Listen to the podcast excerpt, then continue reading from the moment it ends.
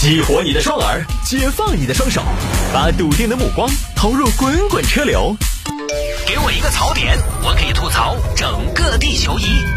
微言大义，换种方式纵横网络江湖。欢迎各位来到今天的微言大义，要继续在这个环节里面跟您分享网络上一些热门的、有意思的小新闻。嚯，这电脑卡的越来越过分了啊！以前可能在我说到欢迎各位来到今天的微言大义这个时候，差不多点掌声。等我话音落下，掌声差不多也就出来了。这个设备啊老化是电台的一个发展的主要的障碍啊。下了节目之后呢，各位想要跟谢探来进行交流和互动，看看谢探是不是那么的跟节目里边一样表里如一。欢迎您加谢探的微信号，我的微信号拼音的谢探。数字的九四九四，拼音的谢探，数字的九四九四，加为好友来跟我留言就 OK 了。还有一个办法，还有个办法，呃，回听我们的节目，回听我们的节目呢，可以拿出你的手机，下个软件，喜马拉雅或者是蜻蜓 FM，在上面直接搜索“微言大义”这两个软件，任意一个软件上面都有，搜“微言大义”就可以找到往期的节目了。来吧，有听众朋友说摆一下中国各阶层收入统计表，哼。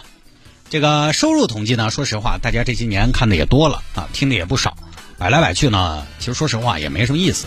但是这儿这儿呢，最近上周出来一个表，它这个跟以往的收入表都不一样啊，以往只分收入，它这个是按照收入把大家分成了三十六个层次，每一个收入层次的数字呢都给的很具体，给出了收入范围，并且呢给出了这个收入范围的人在人口中的占比。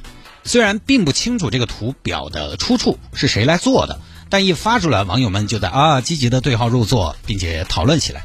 今天呢，我们还是简单跟大家分享一下啊，因为以前我们也分啊，也分，简单把自己归为蓝领、白领、金领，简单的看看自己算不算是中产，有没有进到中产的门槛，还是说我依然只是一个隐性贫困人口等等，都很模糊。这个表呢，我们从。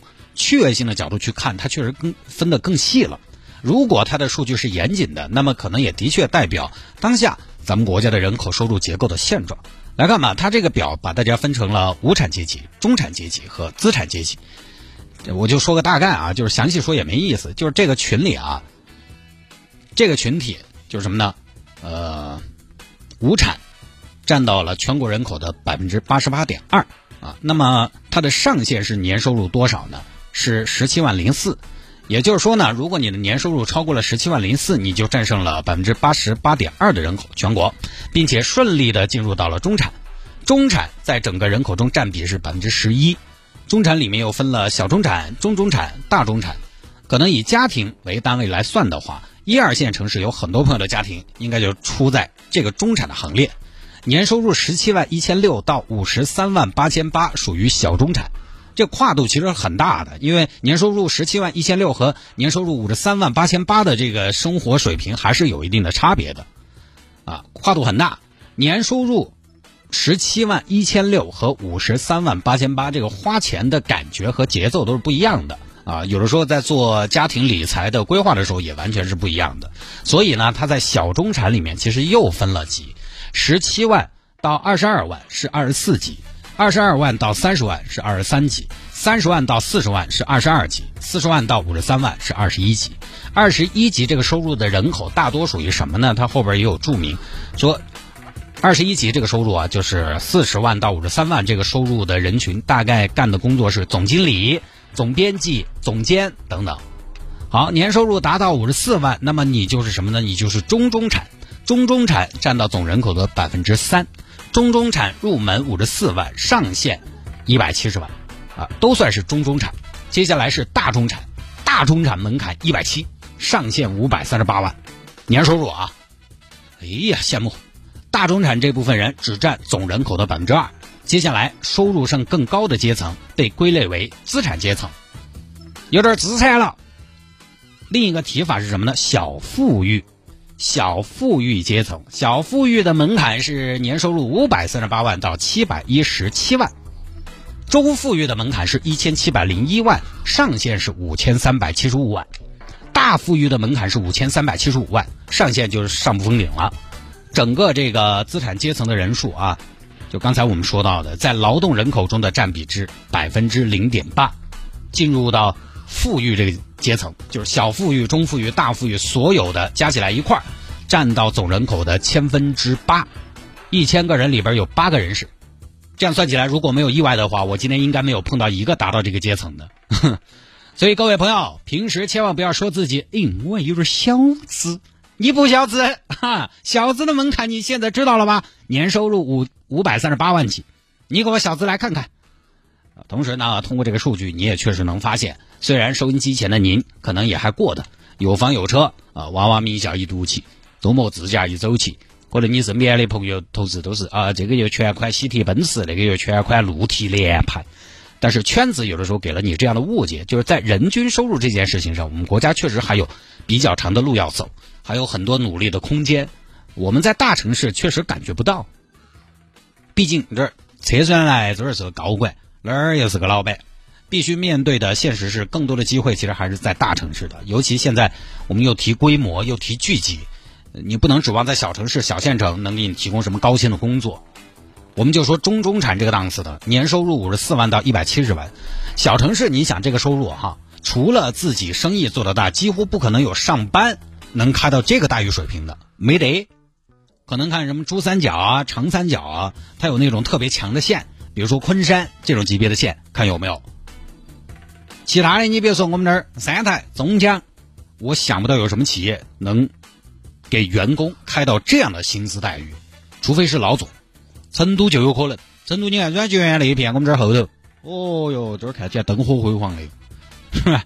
金融城上班的这个是有可能的，所以为什么大城市即便大家都觉得它拥堵，觉得它有的时候啊人居住起来又太密集了，大家有的时候挨邻宅近也挺冷漠的。尽管大城市没有那么大的人情味儿，尽管大城市没有那么强的幸福感，尽管大城市也会存在一些城市病，但是大家还是要往大城市跑。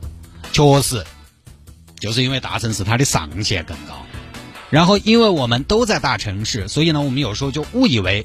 大城市就是中国的全部。其实我们国家还有广大的乡镇地区、广大的四五线城市，这个地域的经济差距、物质差距，很多时候其实也反映在文化、娱乐、医疗、教育等各个方面。我举个简单例子，就是那种吵架的节目啊，哎，你你又把我抓住，我我又把你抓住，那种各位年轻人说起来可能都要瘪嘴巴啊。觉得呃，我稍微新潮时尚一点的朋友，年轻人都会说这种节目有人看吗？有什么好看的？你不看有人看呢？在前几年很长一段时间内，某省级电视台的这类节目在该省同时段节目收视率调查中都名列前茅。哦，我们在成都你是不看，因为你一会儿啊，身边人又给你介绍个美剧。我跟你说嘛，最近那个《致命女人》子好看，我说儿货。啊，你一会儿身边人给你推荐个英剧《唐顿庄园》。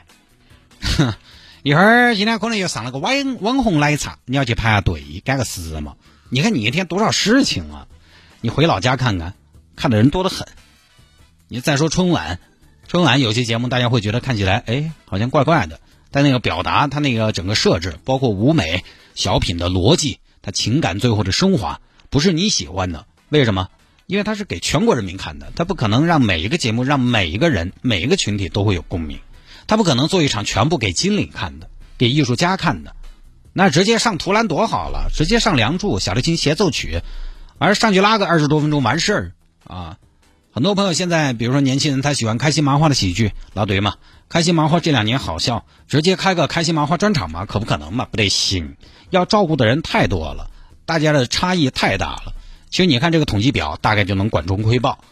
我身边有很多朋友来不来就是，哎呀，现在年入几十万，很普通。要看你怎么说了，全国拿出来看，一点都不普通，很过的了。就是在有些朋友眼里，钱好像很好挣一样啊，几十万好像无来他无所谓，没那么容易，就不多说了。这个东西呢，谈钱伤感情，这个东西呢，说实话，你在哪个层次呢，也不影响你现在的生活。好，有听众朋友说，摆一下 iPhone 降价被倒卖，这个是上周的事情。上周呢，十月二十九号这天，iPhone 迎来了官方降价，降价的幅度呢，大概是三百到五百之间。而且呢，苹果官方商城它因为现在啊卖手机的，比如说苹果。比如说三星，它都是支持二十四期分期免息付款，免息。于是呢，就有些朋友买大量的囤这个免息的 iPhone 十一，全部二十四期分期，然后到闲鱼上去卖，说是每一部比官网价格便宜一百，卖了。这样的话，你想，你一个月内二十部手机卖完了，那么你就获得了什么呢？十多万的现金，十多万的现金，你那边办的是二十四期分期，二十四期分期免息呀，两年才给，相当于就是获得了十万的二十四期的无息贷款。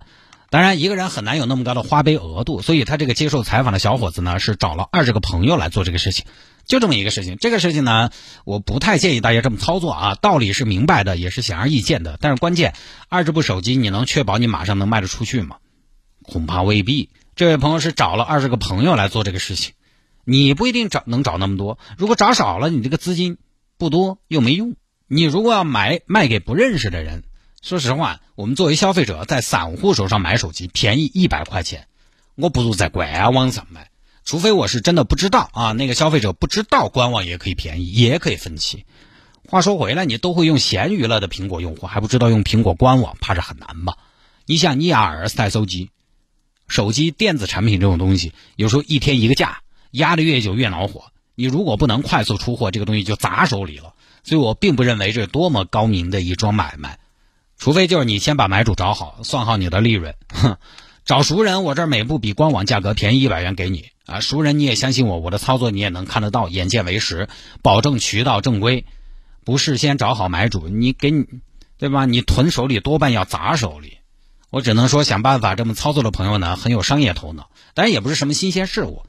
就跟以前大家信用卡还没有那么的普及，就有朋友先办了信用卡，就会说，比如说我买东西，他说啊，你你你你你这样，你给我钱，我给你刷卡，它其实也是某种意义上的套现，或者说银积分养卡嘛。而且这个囤手机啊，还要还是套的朋友的话呗。反正如果法律没说的话呢，这种不支持也不反对。但是你不要看它是个生意小啊，其实对操盘手的要求还挺高，因为本来利润就不高嘛，成本控制不好要早，收塞了要早。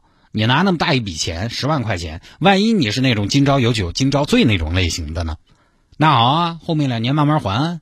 我生活中遇到过这样的朋友，初中借钱来创业，借钱来扩大生意的规模。反正粗略一算呢，比如说啊，百分之十二的年利率，借了八十万，用这八十万他可以做到百分之二十四的回报，那么还有百分之十二的赚，算是这么算。但是问题就是在这个过程中，首先你得保证你有那么强的盈利能力，并且稳定。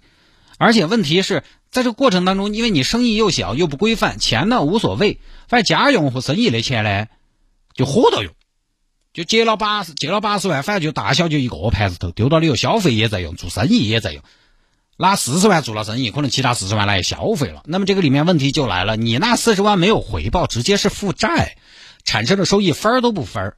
借钱做生意，因为生意好借哦，还得起哦，资本。这个资金成本完全能够覆盖，结果呢，手头有点钱了，又比比如说跑去买个房子，买个房子大 house，买个车子，是房子也没有贬值，但是就跟大兴经常说的一样，你房子就是个账面资产，你能不能立马变现嘛？你多久能变现嘛？你如果只有一套房、两套房，你可能还不太好卖。你房子增值了，扣除资金成本、交易手续费、税费、交易周期的时间成本等等，你还有好多。所以借钱的时候算的都是最低的资金成本，最理想的收益，操作起来你发现不是那么回事儿啊！这个东西不多说了。